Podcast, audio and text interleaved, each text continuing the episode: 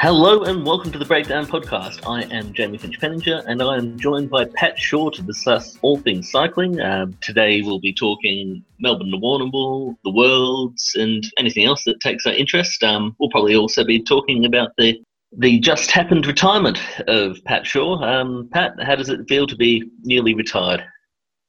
I suppose at the moment it hasn't really been much different because I'd normally um, give myself a two week break or three week break at this time of the year but yeah, I've been trying to work out what's next and um, trying to find some things to do in the cycling game as well. I've um, noticed in particular recently you've um, been reminiscing a bit about your career, posting pictures from um, from races that you've done and uh, getting in touch with people who've uh, been a part of your career. Um, looking looking back at this stage, I mean, is there any one thing that stands out, or is it just you know a collection of what you've been doing up until this time, which is um, um, which is you know captured um, what it's meant to you to be a cyclist. Yeah, I suppose uh, I think I've always um, enjoyed most about cycling, and what it's done for me is the people that I've met along the way. Really, um, there's results in different races that you've done that have impressed you or you've enjoyed. And some races I've actually haven't got the best result, but they've been probably performances where um, on another day you probably would have won a big race. So um, sometimes the ball doesn't roll your way. But um, the one thing I've got to say is that um, I have met some brilliant people along the way, which has made it worthwhile. That's why I want to stay in cycling. But definitely, my stint with uh, Andrew Christie Johnson and Steve Price has been the, probably the part that's given my cycling the most substance. I know that I wouldn't have the passion I have for it today if it wasn't for them, um, and the amount of work um, we've all put into this team um, to create basically a, a, bit of a dynasty. Um, it is the go-to team if you want to go to the next level out of Australian domestic scene, and um, very proud of what we've been able to accomplish in that uh, period of time I've been with the team. What's what's been the change in the cycling scene since you came onto the um, came onto it? I mean, and compared to these days. Um, yeah, I suppose uh, the big changes are it's extremely tactical and very the one percents, and also playing the game correctly now. And I speak that probably more of the bigger events and knowing how the teams ride. Um, most teams are pretty um, understandable, like what tactics they'll run. Like Team Sky's obviously got a very simple tactic, and very, most teams now have this sort of characteristics they run. Where I think it was a little bit more uh, free reign in you know a decade ago, let's say, or even seven years ago. Um, and then back here domestically, I think that we're now starting to see that teams are realising that if they don't really race as a team, even if riders aren't strong enough to get the result, they definitely won't get a result. And um, that's definitely transitioned as well because when I sort of won the NRS in 2010, I really think the Pratties um, team then, which now is the Avanti IsoWheys, were the only team that raced as a team, really. Most other teams had a few good riders um, and would try and um, and win races, but there was never really that um, camaraderie or sacrifice that there is on that team and was even back then. So that's also changed a lot too. That now, even domestically here, we're seeing a much more professional um, style of racing. Yeah, and what do you think? Um, where do you think the domestic scene is at at the moment? And obviously, there's been you know races cancelled and um, teams going belly up, that sort of thing in recent times. But it obviously it, it engenders an interesting level of racing um, with some very good athletes. So, where do you see the domestic scene um, com- in comparison to where it's been in the past? I think it's difficult because some things are probably a lot better, and some things are probably not as good or equally as bad as what it used to be. But I think we used to have a great series back in 2010 because it was, it was that was all we sort of really wanted was races to do. Now we've sort of got to the point where we want to grow, and when I say we, I mean cycling as a whole, want to grow what is racing in Australia domestically to potentially in the future have it as a a viable um, series that could be an international league. You know, international teams could come and compete um, in seven or eight races in the year or something like that, and that could be uh, that, that's what I sort of have a vision of. Um, But I think even though there was races taken off the calendar this year, um, I think the people that ran events this year did an, an, amazing job. I know that I said about prize money and things from Tour of Canberra, but the organisers did a fantastic job, and important to remember so many volunteers involved. The event was still good. It's just that I think that prize money is, in actual fact, a, a requirement to keep the professionalism there as well in the event and give it a substance, um, which also makes riders race harder as well. And people can say, oh, they'll race hard and even if there isn't prize money. Well, I can tell you it's untrue. but um, like I said, the races that we're on were fantastic. I don't really have an event that in the NRS calendar this year that I couldn't say was fantastic. Tour of King Valley stands out for me. Um, and the GTR organised events have been amazing uh, with Summer of Cycling's coverage of the events. No one can say that they haven't done a fantastic job there. Um, so I think everything, it's almost as if we're put in such a terrible position that we all f- have fought, you know, a pretty gritty battle this year. And I think we're going to come out of it better for it. I'm hoping next year there'll be events, maybe new events added to the calendar. Um, I'm very interested in helping in that side of things, and I want to try and get an NRS event back to Ballarat as well. Uh, so I think the future's bright, but I think we've just got to realise that we can't depend on Cycling Australia to be the focal point of making the series good. It's got to be full on event organisers, basically. Yeah, I wrote something after the National Capital Tour, um, mostly about how cycling can be, you know, very dog eat dog, and everyone's looking out for themselves at the time. And that was based on me talking to a number of, um, in particular, team managers, and they were all talking about things that would benefit their own team, but not necessarily. I mean, and maybe maybe one or two of the suggestions would have grown cycling as a whole, but um, they were they're very self centric and making the arguments from okay, what's going to benefit my team, and then going on and then post justifying that to the larger cycling community. And I think that the discussions we've been having in recent months, in particular, have been a lot more productive um, than what I was hearing. What I was hearing then, and I, I, think there is a larger sense of camaraderie, and maybe maybe part of that is adversity, as you as you said, Pat. So it'll be interesting to see how how, um, how it develops going forward, and hopefully we're talking about yeah bigger and better um, NRS next season. So uh, all the best for you, Pat, going forward. Um, I think a lot of people in the cycling community have a lot of respect for you, and I I know that everyone wishes the best for you going forward. Um, whether that's in media or whatever you decide to do. Um, yeah, all the best. Thanks, mate. Yeah, I'm looking forward to new challenges. Okay, off, and we'll now discuss your final race of your career. Um, though it was an exciting one from other perspectives as well. Uh, Melbourne to Warrnambool. So we'll be back with that in a sec.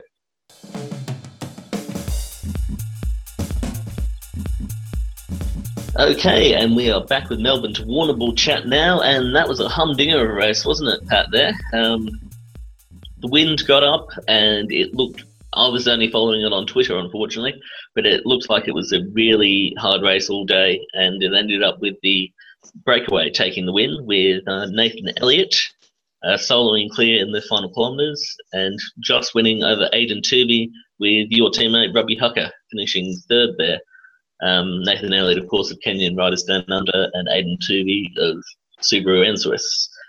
Um, Pat, how was it out there on the road? Was it as tough as it, as it seemed? Yeah, look, um, the break established pretty quickly, and we had a good representation from our perspective. So, obviously, we weren't chasing, and then national, uh, the Swiss team had Aidan Toovey there, who they felt pretty confident in and fair enough too after his ride in Grafton earlier this year. So they weren't keen to ride. And, and really everyone else that was represented there was happy to roll the dice with their one guy there. So it turned into a very negative race, really. Um, everything sort of fell back on us as a team. And really, we couldn't do anything because we had two guys in there that we were very happy with. Um, the other side of it was was there was still a lot of other good riders there too. Nathan Elliott, Aidan Toovey, uh, Chris Harper, um, uh, Dan Fitter as well. Um, so um, I suppose it, from my perspective, it's a bit disappointing that guy, the, the teams are just happy to roll the dice with one person. Um, obviously, we know the break got out to 20 plus minutes. Um, that sort of side of it sort of disappoints me, but in the end, it uh, it was either roll along at 18 k's an hour or have a go. And I said to Mark O'Brien, let's do what we've done once before here, um, and go up uh, the climb before we swing left. And we're on top of the range there, and it's just really windy. And I knew the wind was strong, so we did that, and it split the race immediately. Um, and then for there, it was a full chop off. We were doing 65, 66 k's an hour quite often, um, slowing down to sort of 50 occasionally if there was a bit of a um, couple of people missed some turns. And the break will bring it back really quick. I think we took about eight minutes in the first sort of 25 k's of swapping off, and really thought, oh, at that point we didn't know that they had 20 minutes, so we thought, oh, we must be back to about six. But then um, as we further swapped off and we obviously hit Camperdown. Uh, when we hit Camperdown, I think we are at about four minutes. Uh, Mark O'Brien rode that entire climb really hard um, and brought the group back to two, two, two and two and a quarter minutes, something like that. And it was at that point we discussed as a team that how are we feeling uh, physically and who's here. Um, my main issue was Jacob Kaufman. Um, he was riding fantastic. He obviously had support of Stu Shaw in that front group as well and then Aidan Toovey in the break. Um, so I uh, said to Andrew that we should roll the dice with the guys that are in the front, and therefore we stopped. Um, effectively, we stopped working as a group um, and started attacking, which was still 55 k's to go. And yeah, it was a fantastic event. I think it really, I, th- I think if we didn't chase from behind, the event wouldn't have been half as good. I know the winners won the race and they make the race, and that's what we read about in the in the news report and all that. But if we didn't chase from the back and then have people actually have a go, we wouldn't have seen half as good an event. So I really applaud not only the guys, obviously Mark O'Brien and myself that split it, but the people that worked effectively in that front group to then make it a bike race. So it was actually interesting because we could have very easily had at 130k mark everyone else pulling out from the NRS race and having 12 guys in the front racing, and it would have been boring. Um, I think it shows as well how to win a race if you're an individual. You've got to get in the break, and Nathan Elliott did that, and um, he, he well and truly deserves a big win like that. He's been knocking on the door of wins all year, um, and he's got to be the most unlucky bike rider I've ever met. so, um, yeah, congratulations to Nath and young Aidan Toovey and also to my teammates, um, obviously Robbie Hucker and Pat Lane, who, you know, 280k swapping off all day. Yeah, it's funny how you see those same names pop up um, at the top of the leaderboard um, as Grafton to Inverell. So um, at Grafton, it was Pat Lane in the break with Aidan Toovey and Nathan Elliott. So um, it's it's it's probably not a, it's probably not an accident that you see those same names up there. It's um it's a race that really suits those sort of sort of really tough riders who can put it in uh, over 200 kilometers and then make that difference when it comes to the end. Um, and yeah, and the point that you made about the the um, the peloton chasing was was very well taken as well. I mean, without that without that chase, I mean, you you've just got the the breakaway sitting up and waiting uh, with a 20 minute advantage until the end, and then and the races, I think it would lose it would lose a lot of its luster if there wasn't that chase from behind and the will they weren't they sort of um, vibe of the peloton catching.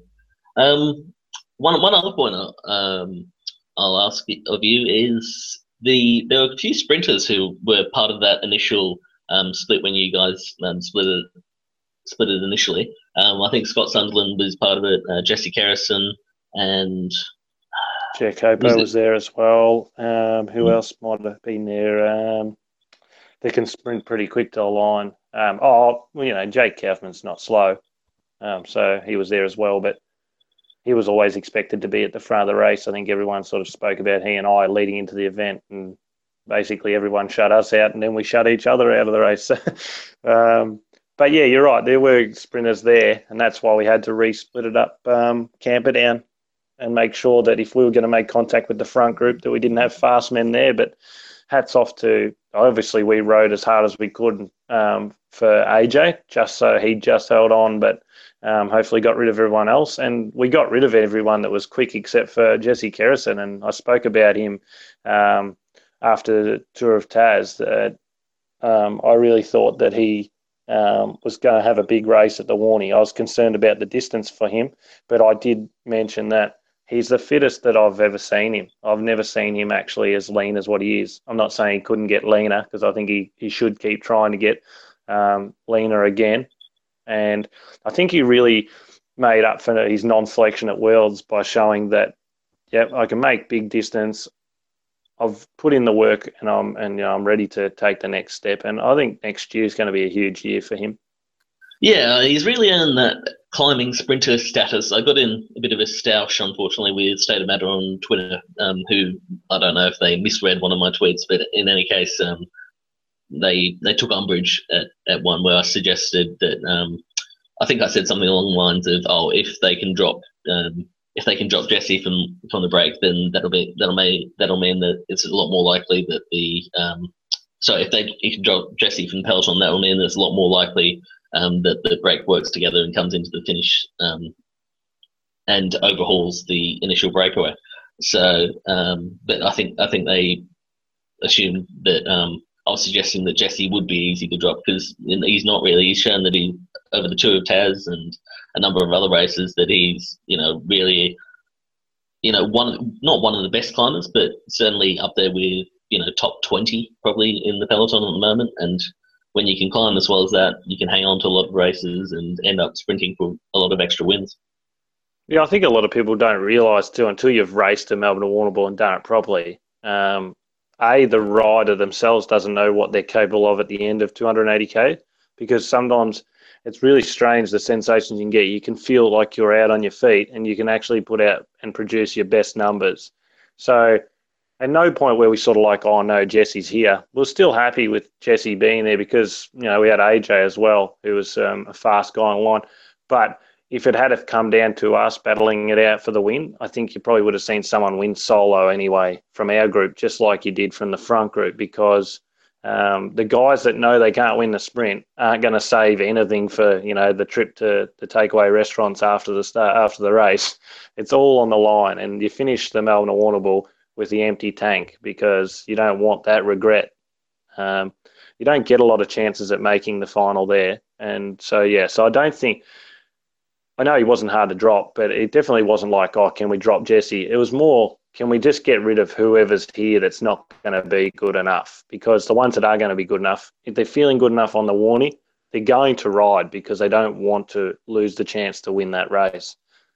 Um, I probably reckon the one we really needed to get rid of was probably Brenton Jones. In fact, you know, like everyone else was um, really motivated, but because he was one out there and everyone else sort of had a teammate, I think he was quite conscious of that, and so he was reluctant to really give it hundred percent until he knew that you know that it was going to be for the win.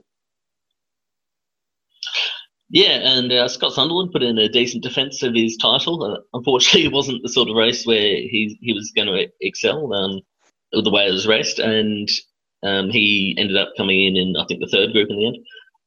Yeah, but yeah, but definitely a Melbourne Warrnambool for the ages. Um, with Nathan Elliott taking the win, couldn't be a much more popular winner, I'd say, uh, than than Nathan.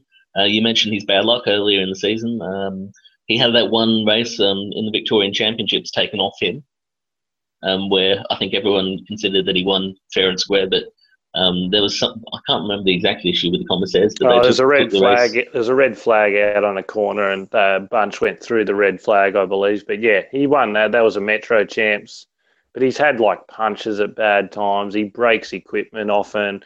But um, you're right. He is a popular winner. But any, I think anyone's going to be pretty popular winner of the Melbourne Warrnambool. It's kind of that race that you know, people talk about like, oh, is it in its dog days? Well, it's never ever going to be because it just carries such history and such substance. And you know, um, even Nathan Elliott's tweeted in the past days, you know, he's really now only just starting to realise how big of an achievement it was. Like, obviously, it means a lot to him to win a race, but sometimes when you win the big races, you it doesn't really sink in until you sort of separate yourself from everyone saying well done the whole time because you're just concentrating on being appreciative of their um, of their compliment that you sit back and think you know f me you know i've really done this and and suck it in and and he knows he's always now forever doesn't matter he's won a melbourne Warrnambool and people will talk about that yeah and in the women's it was tessa fabry who won the race after high five actually had a really unlucky day with a number of um, mechanical. Well, I was about to say mechanical incidents, but they're mostly crashes. And uh, Beck Wiasak, for instance, broke her frame um, after being crashed into, from what I heard. And Kendall Hodges had to pull out as well. And in the end, it was Tessa Fabry who won the women's event there, taking a, a, a nice little payback at home. And Fiona Yard was second, and in third there was Jessica Lane.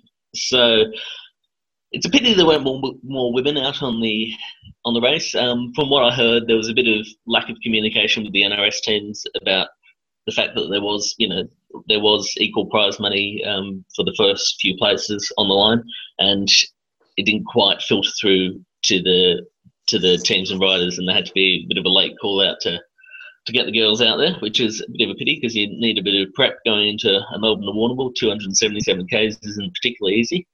Um, Pat, what what what is it that makes the Melbourne Warrnambool just that extra little bit special? Because let's face it, if it was just an average NRS race, people wouldn't be turning up in the numbers that they do, and it wouldn't be getting the sort of media attention that it does.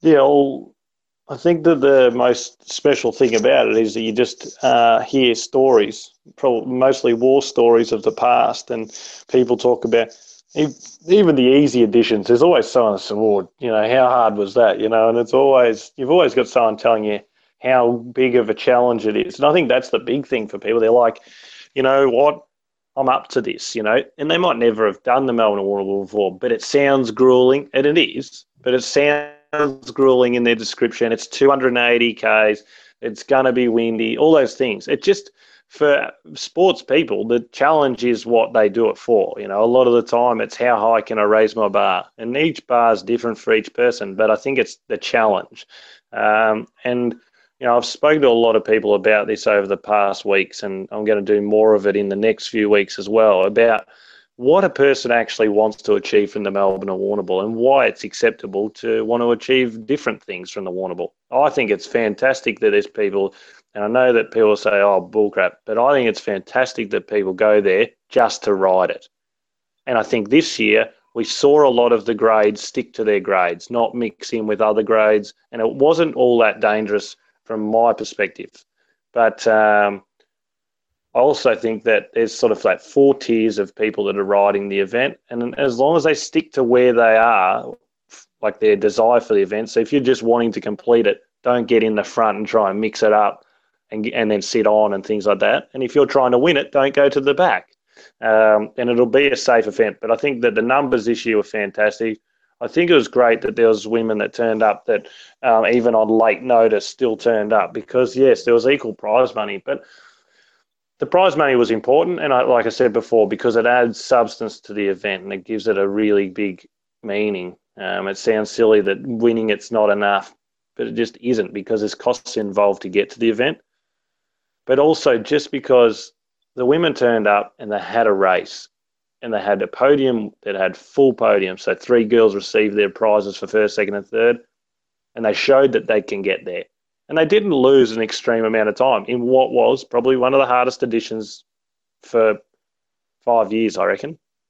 Uh, so, to all the girls out there, um, don't be concerned about the distance because you'll actually surprise yourself. But you've got to have a go initially to know that you can make it maybe the year after. And it's actually on to the women a bit to start turning up to it. And there'll be some DNFs. There's DNFs in the men's as well, um, but hopefully grows to a really good event for them as well. Yeah, well, I think everyone wants Melbourne to to be as you know strong as it can be, and there's been a lot of chat about um, elements that can be improved. Um, I know in the past that you've been in favour of um, splitting the splitting the the grade riders and the and the NRS riders uh, for safety issues, but it sounds like you might have turned a corner on on that a bit. Um, But I just um, think yeah, I think as long as people are showing each other etiquette and being safe, I think that that's the important thing. And etiquette in a 280k race is much different to etiquette in a criterium. Know, 280ks, you've got a lot of time to move up and do things. And you know, if you're in the wrong position before the crosswind, you've probably had about 30 kilometres to get yourself in position. So it's on you. Um, I thought I had to come back through the, the bunch a few times. I broke a seat clamp um, bolt at one point and had a few issues there. So I came back through the group, and um, passing through wasn't a difficult thing to do. So I was actually really quite surprised at the amount of etiquette, even from the lower grades. So it was, it was fantastic to see. Well, yeah, and um, speaking of speaking of crosswinds and setting up for that, we'll move on to the worlds now and our discussion of the the big race there.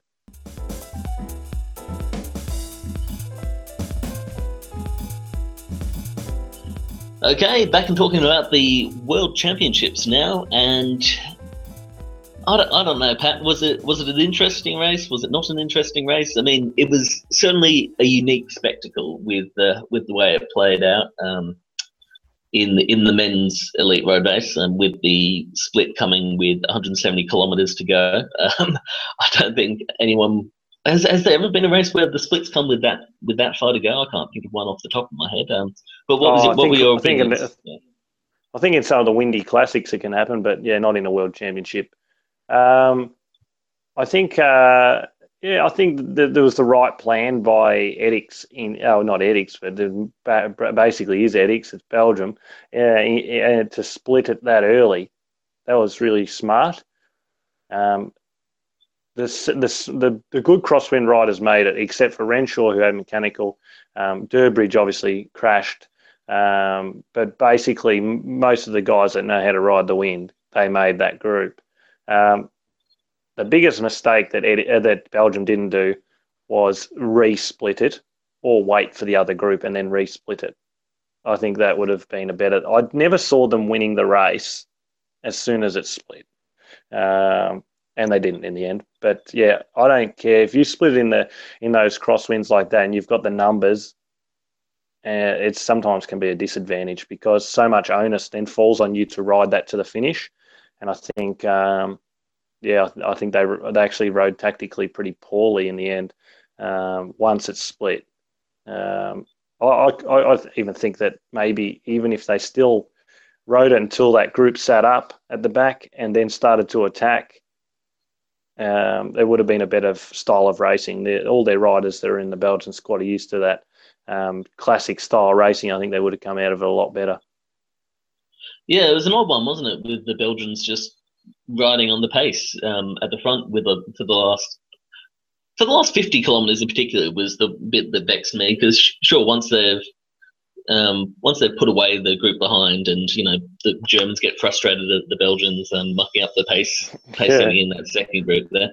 Um, what once once they're three minutes down or whatever it was um, with 40, kilo, 40 kilometers to go, you think okay, well we've got six guys in this in this front group. Um, you know, maybe we should make some use of them and put some and put some onus on you know the Italians, who the other team with big numbers in that in that front group to chase. And it, it just never really happened. I think um, we expected to see like like you mentioned before the race, the likes of Greg Van Avermaet um, going off the front, um, making some attacks, which would have been very hard to chase down, um, and certainly would have forced some decisions and um, forced the other teams to use up some bickies um, coming into that final as well. So it was surprised that they it was surprising that they said, okay, Tom Boonen, yes, he's definitely going to outsprint Mark Cavendish, Peter Sagan, uh, Alexander Kristoff, Michael Matthews, all the other great sprinters that were in that. Well, group. everyone there was pretty good, yeah. Oh yeah, I was just just making the point that it was surprising that um, they decided that um, Boonen was the best best card to play. I mean, sure he's you know great, rider, obviously former world champion, and but he's not the sprinter that he used to be um, back in you know mid two thousands when he'd win multiple stages of the Tour de France and green jerseys and that sort of thing. Yeah, I, I think they played it totally wrong. And I think um, I'd said in our pre Worlds discussion that Greg Van Avermaet would, would win.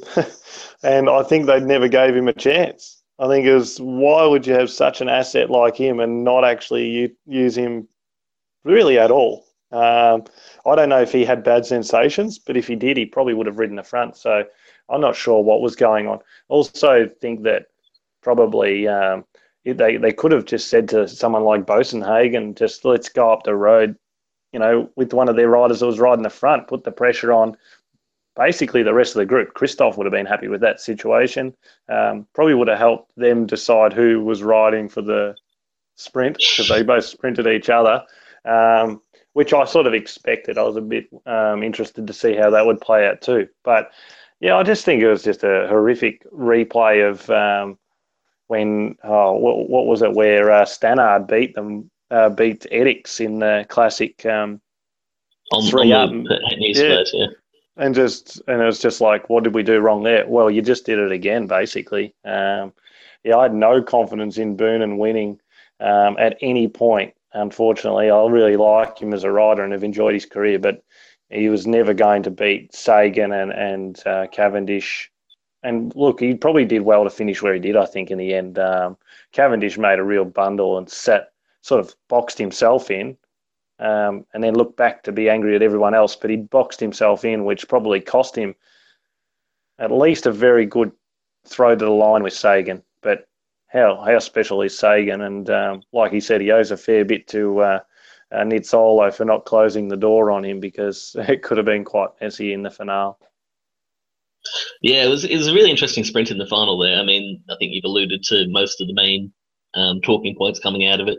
Um, Kristoff was, of course, incredibly unhappy with Boasson Hagen after the sprint. I mean, I don't, I don't I, am guessing those two don't talk too much because he, he, he, he, spoke a lot about assuming that um, Boasson Hagen was going to lead him out um, rather than rather than you know than than working out a plan from beforehand and knowing when when the other one was going to go. So it was, yeah, it was a bit of a weird one from the Norwegians who, you know, they normally ride very well as a team, but it just didn't work out there. And as you said, you know, Sagan coming from a mile back, and yeah, oh, the other one was uh, Mark Cavendish not following Adam Blythe's lead out because Adam Blythe did yeah. a pretty good lead out. Yeah, I and, thought so um, too.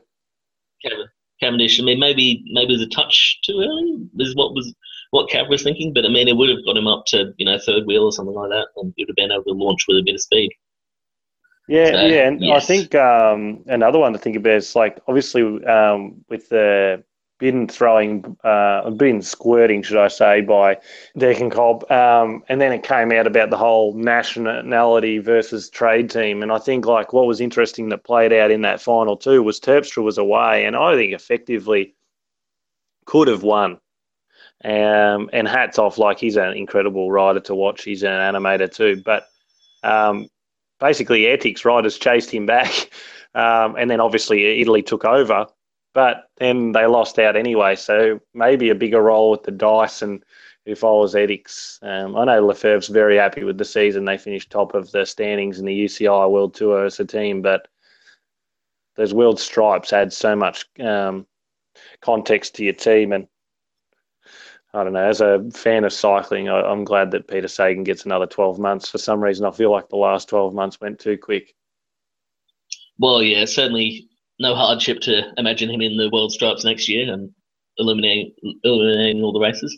Um, yeah, it was it was worth noticing with that discussion um, about because it, it, was overheard on the on the moto um, camera that Degenkolb was saying to uh, Jens Debusschere um, oh, I'm chasing for your teammate, which seemed a bit odd at the time because they were wearing wearing different jerseys, but it was a reference to the fact that Andre Greipel was in the group and Jens Debusschere and he both ride for Lotto Soudal.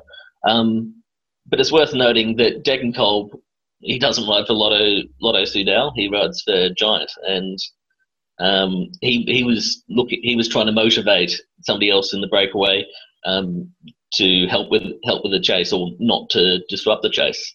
So it it wasn't a case of there being any collusion. I think it was more um, what you do a lot of, Pat. You, you like to motivate the groups that you're riding with with various arguments. Um, have, have you ever used that one before in the past? Um, no, I've never used that one. I've used plenty of other ones. Um, but no, I, yeah, it's definitely with Degenkolb. It wasn't about the the whole thing. Like it was definitely a nationality thing for him. He was just using what he could, but he was frustrated as well because he probably looked at that circuit and thought those people in the front group, if he was there, he probably was a good chance himself. So a lot of frustration there, but that's good. It shows passion. It shows that he actually cares.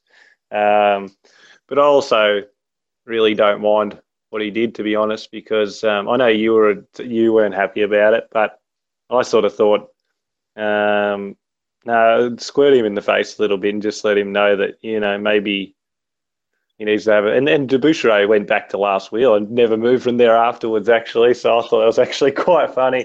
Um, yeah, I don't know. It's I don't think there was anything aggressive about it. He definitely went on a bit too much when he went back there, and then he's carrying on again as we heard, you know, he was talking about Greipel and, and etc. But I think he was also disappointed in how poorly the rest of his teammates were riding because Kittel was beyond useless. And um, really, Degenkolb was the only one that actually tried to to assist getting that group motivated.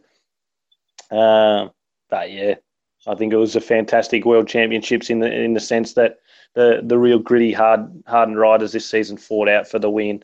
Um, I think Cavendish obviously it showed that he's definitely got another 12 months in him easily. Yes, indeed. Um, well, yeah, do a brief discussion of the women's now. Unfortunately, the women's race didn't go through the Qatari desert, so instead we got um, seven seven laps of the of the Pearl Circuit, which was yeah a bit less inspiring, um, and doesn't really offer the same in in terms of conversation pieces at the end of the race. I mean, I suppose the main the main talking point was um, where was the Australian lead out, and um, did the Dutch do the right thing? I think, to be honest, I think the Dutch um, they rode the race very strongly. They tried to break it up from about 50 kilometres out, and they found that that wasn't wasn't happening. So they um, decided to put it all in for Wild in the sprint, and you know nine times out of ten, when she starts her sprint at 200 to go, um, Kirsten Wild is going to win. And it was only Amalie Dideriksen coming off the the wheel there in the final 50 meters or so um, that spoiled that from happening. And amazing that a 20 year old domestique can get the get the world championship stripes for next year. Be interesting to see how they use her, I suppose. but um, yeah, well, it wasn't wasn't quite the talk talking point um, race that the men's men's event was. Yeah, I think um, the Dutch did the right thing. You have to try, like, and they did. But you could see even in the men's, like the circuit was just too quick, um, and with a lot of the walls up as well around the um, circuit, the, the wind probably didn't affect much at all. And if it was getting in, it was probably more funneling head or tail. Um, you know, I didn't hear reports of um, what the conditions really were like on the circuit for the women, but also um, you know, they, the Dutch nearly pulled it off all the same. So um, it wasn't a lack of effort. Fantastic to see a young 20 year old pull it off. It's like a, a, bit of a dream story type thing in a fairy tale, which is lovely. But you you are right. How will she represent that jersey next year? Who knows? She might come on leaps and bounds because of having that ability to have that on her shoulders, the the striped jersey. But um, yeah, I, I think that from an Australian perspective, it, it, it ended probably well and truly below par. Another one where I, am big on this, talk up a big favourite. So, you know, there was a lot of talk about um, Hoskins getting the job done and being a real, you know, and number one chance. She was, and she still should have been. But um, the delivery wasn't there and um, can't create miracles, unfortunately. Yeah, um, there was a point um, with about eight kilometres to go, or, um, or about that, where Katrin Garfoot and Lauren Kitchen appeared um, on the front, and Chloe Hosking wasn't with them. I don't know what the hell happened um, beforehand to to get them to that point, but they then disappeared from the front, and Chloe Hosking had to do her own thing to get to get back up, and she was doing her own positioning. So yeah, so it ended with her being about seventh wheel going into the sprint, and um, she and she didn't have any power to go beyond. Um, I think Bastianelli was the wheel that she was on there. Is you know obviously a very good sprinter in her own right. Um, yeah, but it was it was a bit of an anticlimax from what we had hoped to be, you know, a gold medal ride for Australia. So um, a bit a bit disappointing. Um, the championships as a as a whole. Um, was it was it a bit of underperformance from Australia, or was it a case of you know there just being better riders on the day in in the world in the entire world? oh, I think um, I think our junior men were fantastic. I think um, I think we've got a bright future there with um, Sweeney and Christy Johnson. Um, I think they were fantastic. Um, Mackie Carter as well. So I think that's really positive. Um, I think in um, the the elite women, I think Garfoot's time trial was an exceptional effort. You know, eight seconds off. It could have been anything. You know, like doesn't take much on a day to be ten seconds quicker. Um, so I don't think it was um, a poor championships, but I think that's a difficult one. I think if you went through the nations, I think Denmark was extremely um, powerful in, in the races. Like if you have a look at their um, medal tally, I think it was pretty high. And um, and obviously Sagan, well, I don't think really many people had him out of their top two, um, even if it was a bunch kick. So um, I don't think Australia performed poorly, and I think especially in the men's race, I was actually really um, happy with their effort. Uh, I know everyone was quick to ride off Caleb and you know say how poor it was and everything else. Well, there's a lot of different things that come into play in crosswinds. You only need a guy to puncher in front of you, all these types of things. Um, so my scorecard wasn't too bad, but I think the World Championships probably was a bit of a the actual event was a bit below par. Like there was no spectators, which was an interesting one. Um, and I think that was a big reflection. Um, but yeah, we'll just see what they can do in um, England in a couple of years. Yeah, off to Bergen next year. Um, though, from what we saw at the Tour des Fjords, where um, Lee Howard won a stage, um, the organisation needs a bit of work there. So it'll be interesting to mm. see if they if they improve that at all. Um, and it'll be interesting to see what a guy like Miles Scotson goes on and does from from here. I mean, obviously, very disappointed not to be in the Olympics team team, um, but he's got a lot, a big future ahead of him, and I know a lot of people are very impressed with how he's going so far. Um, with Wanty Groupe Gobert at the moment, but I think he'll probably be looking to take that next step up um, to you know world tour or riding you know consistent world uh, pro Conti presence next year. Yeah, I heard a rumor that he might actually be in a higher team than that, but we'll wait and see. Oh well, you're better connected than me.